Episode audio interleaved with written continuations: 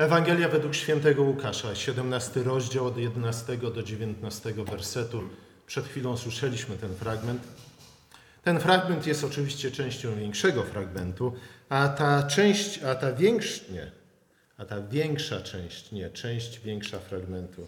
W każdym razie szerszy kontekst, generalnie rzecz biorąc, mówi o wspólnocie wiernych, którą tworzy Chrystus jako baranek Boży, przynoszący oczyszczenie dla świata, przynoszący nowe życie, otwierający dostęp do tronu łaski, wprowadzający nas z powrotem do rajskiego ogrodu. A zatem historia uzdrowienia dziesięciu trędowatych jest częścią właśnie tego szerszego kontekstu, mówiącego o wspólnocie prawdziwych uczniów Jezusa. Począwszy od 14 rozdziału, Jezus dokładnie o tym mówi. Najpierw wchodzi do domu faryzeusza i zasiada przy stole. I w tym kontekście dyskutuje o tym, kto jest prawdziwym Izraelitą, kto jest prawdziwym synem Bożym. W następnym rozdziale mówi o zgubionej owcy, drachmie, a także o synu marnotrawnym. I również w tych przypowieściach chodzi właśnie o to, kto, jakim sposobem staje się częścią ludu Bożego. W następnym, szesnastym rozdziale Jezus gani faryzeuszów za ich hipokrytyczną pobożność, która zadowala się tym, co zewnętrzne, zadowala się samymi ceremoniami. Jest co prawda bardzo skrupulatna w oddawaniu dziesięciny na przykład, ale nie za bardzo interesuje się już miłosierdziem, do którego wzywa nas dziesięcina. A jeśli nie przyjmuje się ani miłosierdziem, ani sprawiedliwością, to tym samym traci wspólnotowy charakter. Staje się pobożnością nie tylko zewnętrzną, w pewnym sensie również pozorną, ale także skrajnie indywidualistyczną. Tak jakby to moje i tylko moje zbawienie było najważniejsze. Później znajdujemy historię o Łazarzu i o bogaczu. Łazarz również cierpi na trąd. A ta przypowieść z kolei pokazuje nam znów naturę prawdziwej wiary i wspólnoty dzieci Bożych. A zatem o wspólnotę dzieci Bożych tutaj chodzi. Jak do tego tematu pasuje nam historia o uzdrowieniu dziesięciu trędowatych. Najpierw może jednak kilka słów na temat samego trądu. Słyszeliście to już wielokrotnie, więc krótko tylko przypomnę, że trąd, o którym mówi Pismo Święte, nie był chorobą Hansena. Słuchajcie, mówimy trąd, trąd, trąd. Naoglądaliśmy się różnych filmów i wydaje nam się, że trąd to trąd. Zawsze i bez wyjątku. Nie. To, co nazywamy trądem dzisiaj, tak naprawdę nazywa się chorobą Hansena. To, co Pismo Święte nazywa trądem, nie jest chorobą Hansena, jest czymś w rodzaju łuszczycy. Do XIX wieku te dwie choroby były bardzo często z sobą mylone. Ba, powiedziałbym, nawet do lat 20. XXI wieku te dwie choroby są z sobą mylone. Słuchajcie, znów, jak czytamy Pismo Święte, dobrze, że w ogóle je czytamy, jeśli je czytamy, ale warto też czytać ze zrozumieniem i nie wczytywać zbyt wielu informacji swoich własnych, współczesnych, może niedoinformowanych zawsze, albo niekiedy, w tekst Pisma Świętego. Pozwólmy, żeby to Pismo Święte najpierw do nas przemawiało, a później twórzmy sobie na tej podstawie własne teorie. W każdym razie, jak wiemy, akurat ta choroba była razem z pewnymi innymi chorobami podkreślona, czy też zajmowała szczególne miejsce w przepisach, nie tyle higienicznych, czy też zdrowotnych, tak jak na przykład dieta, którą Izrael miał zachowywać. Wiele osób dzisiaj mówi, ach, nie będę jadł wieprzowiny, bo najwyraźniej Pan Bóg wiedział, że co robi, kiedy zabrania Hebrajczykom jeść wieprzowiny, bo wieprzowina jest niezdrowa. Nie, to nie miało nic wspólnego z tym, czy wieprzowina jest zdrowa, czy niezdrowa. Chodziło o wysoce symboliczne znaczenie właśnie tych wszystkich przepisów dotyczących tego, co czyste, a co nieczyste. Może kiedyś o tym porozmawiamy, już kiedyś o tym rozmawialiśmy. Zaufajcie mi teraz, jeśli macie odrobinę przynajmniej zaufania do mojej osoby. Słuchajcie, ceremonialna nieczystość w prawie mojżeszowym Trąd był częścią tych przepisów.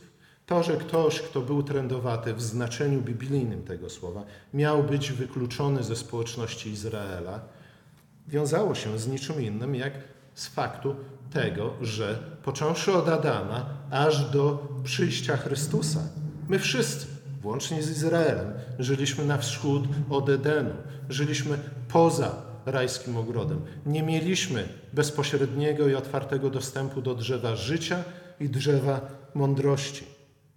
Te wszystkie przepisy przypominały nam właśnie o tym, że żyjemy nie tylko na wygnaniu, na wschód od Edenu, ale żyjemy również pod przekleństwem, które spadło na nas i na całe stworzenie ze względu na nieposłuszeństwo Adama pod drzewem poznania.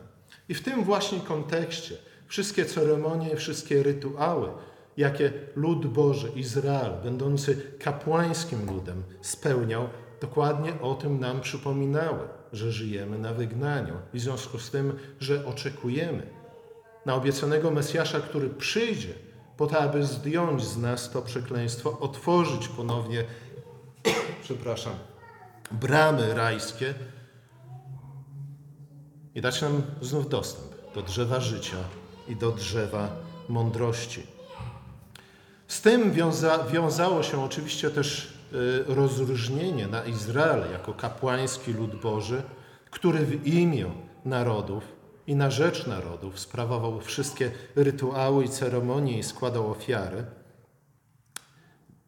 Pewne święto, które moglibyśmy nazwać kulminacją kalendarza czy też roku liturgicznego w Izraelu, wiązało się ze złożeniem 70 wołów. Za 70, czyli za wszystkie w znaczeniu biblijnym narody świata.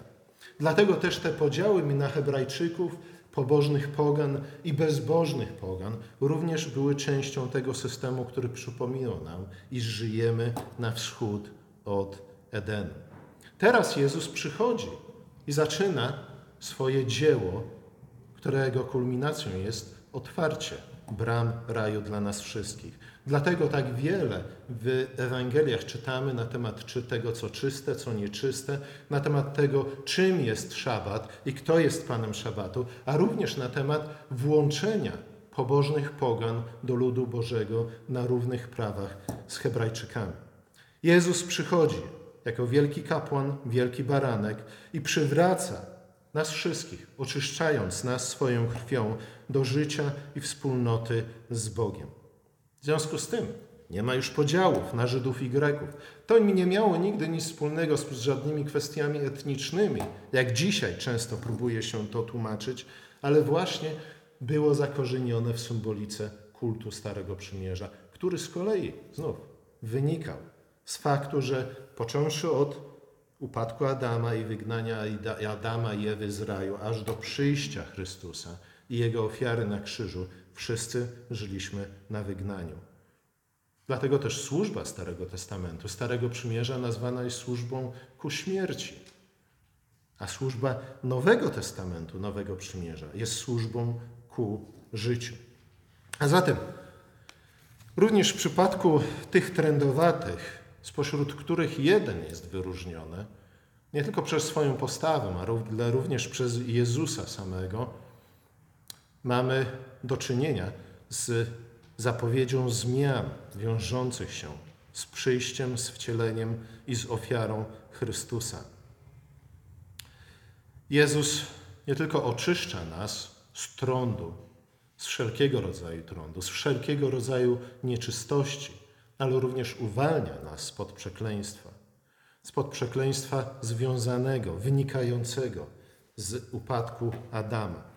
Kiedy Pan Bóg w końcu znalazł Adama po upadku, po tym, co wydarzyło się pod drzewem życia, powiedział między innymi do niego takie słowa: W pocie oblicza twego będziesz jadł chleb, aż wrócisz do ziemi, z której zostałeś wzięty, bo prochem jesteś i w proch się obrócisz. Słuchajcie, znów, to by wymagało więcej czasu niż dzisiaj mamy. Ale ten pot oblicza Twego jest właśnie związany z trądem, o którym mówi Pismo Święte. Jezus przychodzi, oczyszcza nas i przywraca nas z powrotem do wspólnoty ludu Bożego. Wszystkich. Nie ma już, tak jak czytamy w listach apostoła Pawła, czystych i nieczystych. Przynajmniej nie w rytualnym, sakramentalnym znaczeniu tego słowa. Oczywiście jest nieczystość, która wciąż gnieździ się i rozmnaża się w naszych sercach, i to zanieczyszcza nie tylko nas, ale innych ludzi. Ale nie, nie zanieczyszczają nas wszelkiego rodzaju wycieki z naszego ciała, czy też wszelkiego rodzaju zmiany na naszym ciele, związane między innymi z potem, który leje się z naszego czoła w czasie naszej pracy. W tym kontekście oczyszczenie dziesięciu trędowatych nabiera szerszego znaczenia. Zwłaszcza, że dotyczyło znów nie tylko Żydów, ale również Samarytanina, którego Jezus wyróżnia, nazywając go cudzoziemcem. I znów, co to znaczy, że jest cudzoziemcem? Znaczy to w tym kontekście tylko to, że zarówno jako trędowaty, jak i, jak i jako cudzoziemiec mógł wierzyć w Boga, mógł być pobożnym cudzoziemcem. O wielu takich mówi Pismo Święte, również w Starym Testamencie, ale nie będąc Żydem, czyli nie będąc obrzezanym i przez obrzezanie włączonym w pełni do ludu Bożego, był w pewnym sensie podwójnie wykluczony ze wspólnoty ludu Bożego. Z dwóch powodów nie mógł uczestniczyć w kulcie sprawowanym ku czci Boga. Jezus występuje w tej historii nie tylko zatem jako wielki lekarz, co zwykle chcemy dostrzegać w tej historii. O, Jezus uzdrowi trędowatych, Jezus jest wszechmocny, Jezus jest lekarzem, Jezus nas wszystkich uzdrowi, jeśli tylko Go o to poprosimy. I taki nie. E, nie ze względu na to, że to jest zdecydowane spłycenie całej tej historii. Spłycenie polegające na odrzuceniu całego znów starotestamentowego, zwłaszcza odnoszącego się do kultu kontekstu. Jezus przychodzi przede wszystkim jako wielki kapłan i baranek Boży, który oczyszcza ludzi i narody z piętna grzechu, przywraca ich do wspólnoty życia i do, przywraca ich do życia i do wspólnoty z Bogiem. To jest początek nowego stworzenia. Nie żyjemy już na wygnaniu, nie żyjemy już na wschód od Edenu. Bramy raju są już w Chrystusie dla nas otwarte i mamy dostęp do skarbca życia i wszelkiej mądrości Bożej. Znów, większość listów Pawła dokładnie o tym nam mówi, to próbuje nam uświadomić. W Nowym Przymierzu nie ma podziału na Żydów i Greków, właśnie tego podziału ceremonialnego, kultycznego. Ale też jedni i drudzy mają w Chrystusie otwarty dostęp do Boga, do wszelkich bogactw Jego chwały i mądrości. Przejdźmy zatem do samej historii. Cała dziesiątka poprosiła Jezusa o pomoc. Zwróciła się do Niego, moglibyśmy powiedzieć, w modlitwie. Rozpoznała swoje, swój problem, rozpoznała swoją potrzebę, przyszła do Jezusa, poprosiła Go o pomoc. Ba, wszyscy nazwali Go mistrzem. Najwyraźniej też wszyscy uwierzyli w Jego słowa o uzdrowieniu, ze względu na to, że kiedy poszli pokazać się kapłanom, wszyscy zostali oczyszczeni idąc właśnie do kapłanów. Okazali więc jakąś wiarę i moglibyśmy powiedzieć Aleluja! Nie do końca. Nie do końca. Ze względu na to, że wiara dziewięciu z tych dziesięciu na niewiele się zdała. Tak, zostali uzdrowieni z trądu, tak, mogli być ponownie włączeni do przynajmniej formalnie, nominalnie wspólnoty ludu Bożego, ale pamiętajmy do jakiej wspólnoty. Była ta wspólnota, która wkrótce również z Chrystusem na krzyżu miała umrzeć i odrodzić się na nowo w Jego zmartwychwstaniu. A wiara, jaką oni ukazali, była niewystarczająca do tego, aby odrodzić się w Chrystusie do nowego życia i do nowej wspólnoty. Tylko jeden bowiem, zobaczywszy, że został uzdrowiony, wrócił do Jezusa i podziękował, a potem padł na kolana i oddał Bogu chwałę. Pokazał w ten sposób, że jego wiara w istotny sposób różni się od wiary pozostałych dziesięciu. Właśnie z tego względu, że była wiarą wdzięczną. Właśnie z tego względu, że nie tylko, słuchajcie, wszyscy okazali posłuszeństwo Jezusowi, tak? Wszyscy wykazali się jakąś wiarą, jakąś dozą posłuszeństwa, ale tylko jeden z dziesięciu wykazał się wdzięcznością.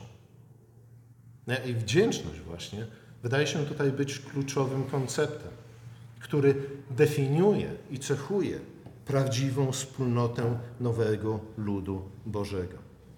Jest to wiara, która nie tylko rozpoznała w Jezusie cudotwórcę posłanego przez Boga, wielkiego lekarza, ale jest to wiara, która we właściwy sposób odpowiedziała na dar, który otrzymała. I słuchajcie, to jest bardzo ważny wątek, wdzięczność jako taka, ze względu na to, że według apostoła Pawła niewdzięczność była brak, brak czci należnej Bogu, ale również brak wdzięczności była głównym problemem w upadku Adama. W pierwszym, liście, e, w pierwszym rozdziale listu do Rzymian Paweł wskazuje właśnie na niewdzięczność jako na kulminację odstępstwa Adama od Boga. Później zdaje się, że w liście do w drugim liście do Tymoteusza Paweł nazywa niewdzięczność grzechem. Nie? A więc ten wątek niewdzięczności pojawia się już od samego początku historii, o którą opowiada nam Pismo Święte. Ten jeden, jedyny Samarytanin właśnie okazał się być tym, który okazał wdzięczność. I dlatego Jezus powiedział do niego: Idź, wiara Twoja cię uzdrowiła. Przy czym pamiętajmy o tym, że to greckie słowo, które jest tu użyte, sodzo, oznacza nie tylko uzdrowienie, ale jest najczęściej chyba używana w Nowym Testamencie na oznaczenie zbawienia. Idź, wiara Twoja cię zbawiła. Idź, wiara Twoja cię uratowała. Uratowała cię nie tylko i wyłącznie od choroby, ale przede wszystkim, i co ważniejsze, uratowała cię od Twoich grzechów, a zatem otworzyła Ci bramy nieba, bramy raju. Pozostali zadowolili się otrzymanym darem. Jak tylko otrzymali ten dar, o który prosili, z wiarą najwyraźniej, zaczęli ignorować darczyńcę, od którego tenże dar otrzymali.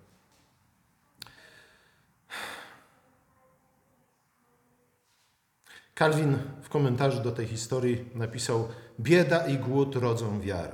Wszyscy to wiemy. Ba, bieda i głód potrafi nas nawet zachęcić do uczciwej pracy. Ale niedostatek, ale dostatek, kontynuuje Kalwin i ją zabija. I to jest chyba jeden z lepszych przykładów tego, w jaki sposób ta zasada działa. Jak trwoga to do Boga, ale jak tylko trwoga się kończy, zapominamy o Panu Bogu. Słuchajcie, Wielu dzisiaj mówi o upadku cywilizacji zachodniej. Jeśli ona kiedykolwiek upadnie, być może, może nie, to upadnie dokładnie z tego względu, nie? że jest nam tak dobrze, iż nasz dostatek zabije nas. Staniemy się leniwi, z drugiej strony staniemy się drażliwi, staniemy się sfrustrowani, staniemy się pełni resentymentu.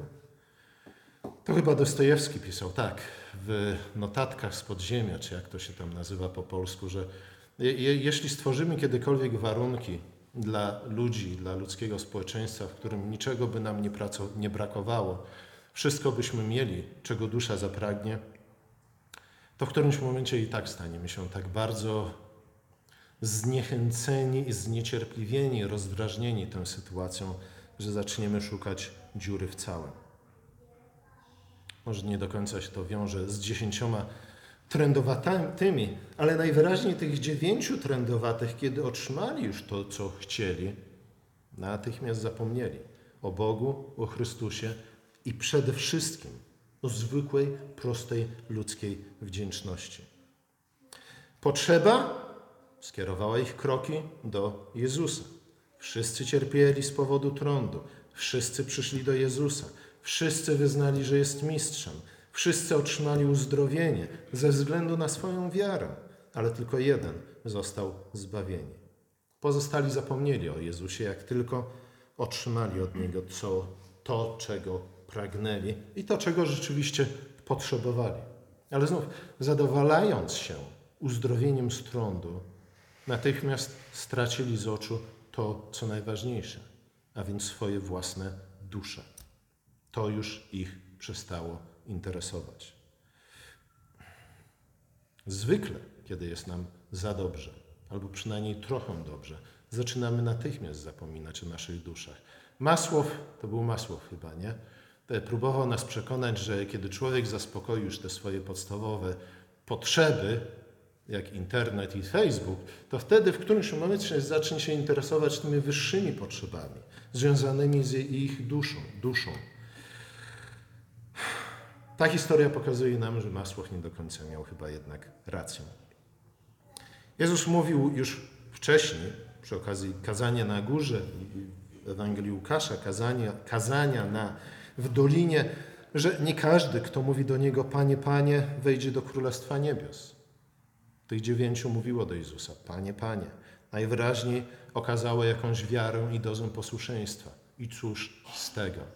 Ja bym powiedział, że jeśli żaden z tych dziewięciu w którymś momencie swojego życia nie zaczął rzeczywiście przejawiać troski o własną duszę, to tak naprawdę to uzdrowienie nie tylko, że na nic im się nie przydało, ale wręcz w pewnym sensie, w jakimś stopniu przyczyniło się do ich zguby, ze względu na to, że jak tylko zostali uzdrowieni, ich wzrok, ich uwaga odwróciły się od Chrystusa i zapomnieli o tym, co najważniejsze. Otrzymanie od Boga dobrych darów, i to nawet w odpowiedzi na szczerą modlitwę, samo w sobie tak naprawdę niewiele znaczy, jeśli nie spotka się z właściwą odpowiedzią z naszej strony, a jedyną właściwą odpowiedzią na łaskę Bożą jest właśnie wdzięczność. Wiara, która ogranicza się do proszenia i nawet do przyjmowania darów Bożych, nie jest jeszcze wiarą zbawczą. Wiara, która prosi, ale nie dziękuje, jest wiarą martwą.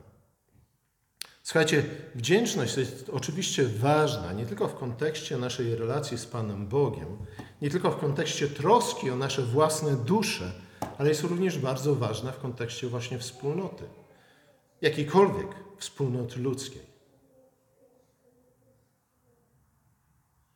Bez niej, bez wdzięczności i wzajemności, nie? wzajemność jest pewną formą wdzięczności, może nie w relacjach naszych z Bogiem, ale na pewno w relacjach z naszymi bliźnimi, bez wdzięczności żadna wspólnota nie przeżyje dłużej. Tak naprawdę, ja bym powiedział, żadna wspólnota nigdy nie powstanie. Być może powstanie jakiegoś rodzaju kolektyw, ale nie będzie to wspólnota, czyli nie będzie to społeczeństwo. Bez wdzięczności nie ma przyjaźni, bez wdzięczności nie ma wspólnoty, bez wzajemności nie ma żadnej wspólnoty. Pewien średniowieczny teolog napisał: Odwzajemnianie się za dobrodziejstwa podtrzymuje przyjaźń. Oczywiście tu również możemy popełnić wiele błędów, między innymi takie, że ach, okażę komuś dobroć po to, żeby on miał dług wdzięczności w stosunku do mnie. Nie. Nie dlatego powinniśmy okazywać dobroć innym ludziom i udzielać im dobrych darów. Ale z drugiej strony Możemy popełnić tutaj błąd polegający na tym, że będę jak najszybciej spłacać wszystkie moje długi wdzięczności. Może niekoniecznie, ze względu na to, że to może być przejawem mimo wszystko jednak mojej buty i arogancji i, i braku rozpoznania tego, że każdy z nas może być istotą ludzką tylko i wyłącznie we wspólnocie. Tak naprawdę pojawiliśmy się w tym, na tym świecie ze względu na innych ludzi. Inni ludzie nas wykarmili, inni ludzie nas wychowali. Ba, nawet teraz nikt sam dla nas nie jest dla siebie, nikt sam dla siebie nie jest samotną wyspą. Nikt z nas nie jest w stanie funkcjonować bez innych ludzi. I tu już nawet abstrahując od jakichś kwestii psychologicznych, to nawet na poziomie czysto praktycznym.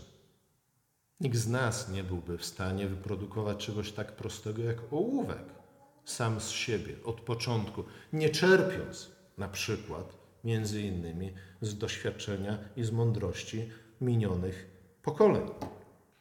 A zatem wdzięczność w stosunku w naszych relacjach z Bogiem, ale również wzajemność, która jest pewną formą wdzięczności w, w relacjach z innymi ludźmi, jest jedyną, może nie jedyną, ale jest konieczną i właściwą odpowiedzią na miłość, na dobroć, okazaną nam czy to przez Boga, czy też przez innych ludzi. Dlatego punktem kulminacyjnym każdego nabożeństwa jest co? Jest wieczerza pańska. Nazywana zarówno komunią, czyli wspólnotą, społecznością, ale też Eucharystią, czyli wdzięcznością. Komunia to wspólnota, Eucharystia to dziękczynienie. Bez Eucharystii nie ma komunii. Ale też bez komunii nie ma Eucharystii. Bez wdzięczności nie ma wspólnoty. Bez wspólnoty nie ma wdzięczności. Te dwa muszą istnieć wzajemnie. Ze względu na to, że one wzajemnie siebie określają, wzajemnie siebie definiują i wzajemnie siebie napędzają i karmią.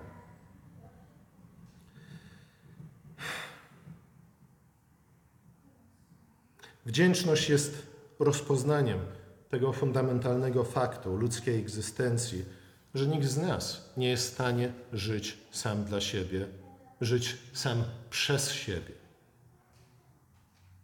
Że żyjemy tylko i wyłącznie dzięki innym ludziom i tak naprawdę obecność innych ludzi w naszym życiu jest niezbędna dla nas. Nie tylko, żebyśmy zaistnieli, ale żeby nasze życie wyglądało w miarę normalnie, a nie było tylko i wyłącznie, nie, i wyłącznie niekończącym się pasmem czego?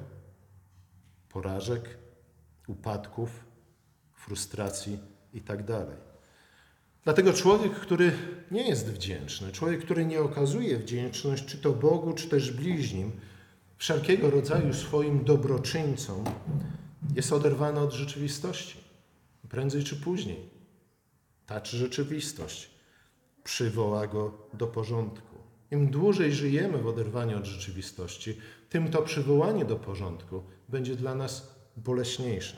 A zatem nie idźmy tą drogą. Rodzina, kościół, firma, w której nikt nikomu za nic nie okazuje wdzięczności, za nic nie dziękuje, jest chora i zmierza do śmierci. Nie wytrzyma żadnej większej próby. Jest po prostu całkowicie dysfunkcjonalna. Tak, przez jakiś czas może działać, funkcjonować, ale znów nie ze względu na wdzięczność i wynikającą z niej, wynikające z niej wzajemne zaufanie, ale tylko i wyłącznie, czy to przez zimną, egoistyczną kalkulację, czy też przez tyranię i despotyzm tego, który stoi na samym wierzchu hierarchii władzy w takiej grupie. Ale znów, nic dobrego z tego nigdy nie wynika. Jak przypomina nam o tym choćby miasto Kaina, jeden z jego potomków, niejaki Lamek. I to, w jaki sposób wyglądały jego własne rządy. I to, że nie był, że był nawet gotów zabić własnego syna, po to, żeby utrzymać się przy władzy. Słuchajcie, między innymi z tego powodu że brak wdzięczności z konieczności prowadzi do postawy życzeniowej, do pychy, do resentymentu. Niewdzięczność jest czymś, co zabija każdą wspólnotę. Można więc powiedzieć, że miłość inicjuje przyjaźń. Miłość okazywana właśnie przez dobro, które sobie nawzajem okazujemy, a które przede wszystkim okazuje nam Pan Bóg. Wdzięczność z kolei podtrzymuje i karmi tę przyjaźń. Dlatego też Paweł nazywa niewdzięczność grzechem, ze względu na to, że niewdzięczność niszczy naszą więź z Bogiem i niszczy naszą więź, więź z bliźnimi, z żoną, z sąsiadem, z przełożonym i tak dalej. Niewdzięczność zabija miłość i niszczy przyjaźń. Wdzięczny Samarytanin okazał się prawdziwym dzieckiem Bożym, a zatem tym, kto w sposób autentyczny i szczery i prawdziwy tworzy tę wspólnotę dzieci Bożych. W przeciwieństwie do pozostałych dziewięciu trędowatych, których wiara obumarła w chwili, gdy zostało spełnione ich życzenie. Ten sposób ci, tych dziewięciu pokazało, że nie są zainteresowani tak naprawdę więzią z Bogiem, osobistą więzią z, oso z osobowym Bogiem, a jedynie są zainteresowani z korzyściami, i to nawet nie jakimiś długoterminowymi, ale tymi bezpośrednimi korzyściami, jakie mogą czerpać z faktu zbliżenia się do Boga, czy też z faktu bycia częścią wspólnoty dzieci Bożych. Niestety nic w powyższych, z, powyższy, z powyższych rozważań na nic nam się nie przyda, jeśli odniesiemy je znów w pierwszej kolejności do innych ludzi, a nie do samego siebie. Ze względu na to, że jesteśmy, każdy z nas, obarczony wrodzonym egoizmem. Raczej oczekujemy wdzięczności, niż ją okazujemy. Słuchajcie, to jest kolejny przykład tego, że próbujemy wyciągnąć źdźbło z oka naszego bliźniego, czy to zachęcając, czy też raczej wzywając go do tego, aby okazał nam wdzięczność, a zapominamy o tej belce, która tkwi w naszym oku, ze względu na to, że może my zbyt rzadko okazujemy wdzięczność tym, od których otrzymaliśmy dobre dary. Amen.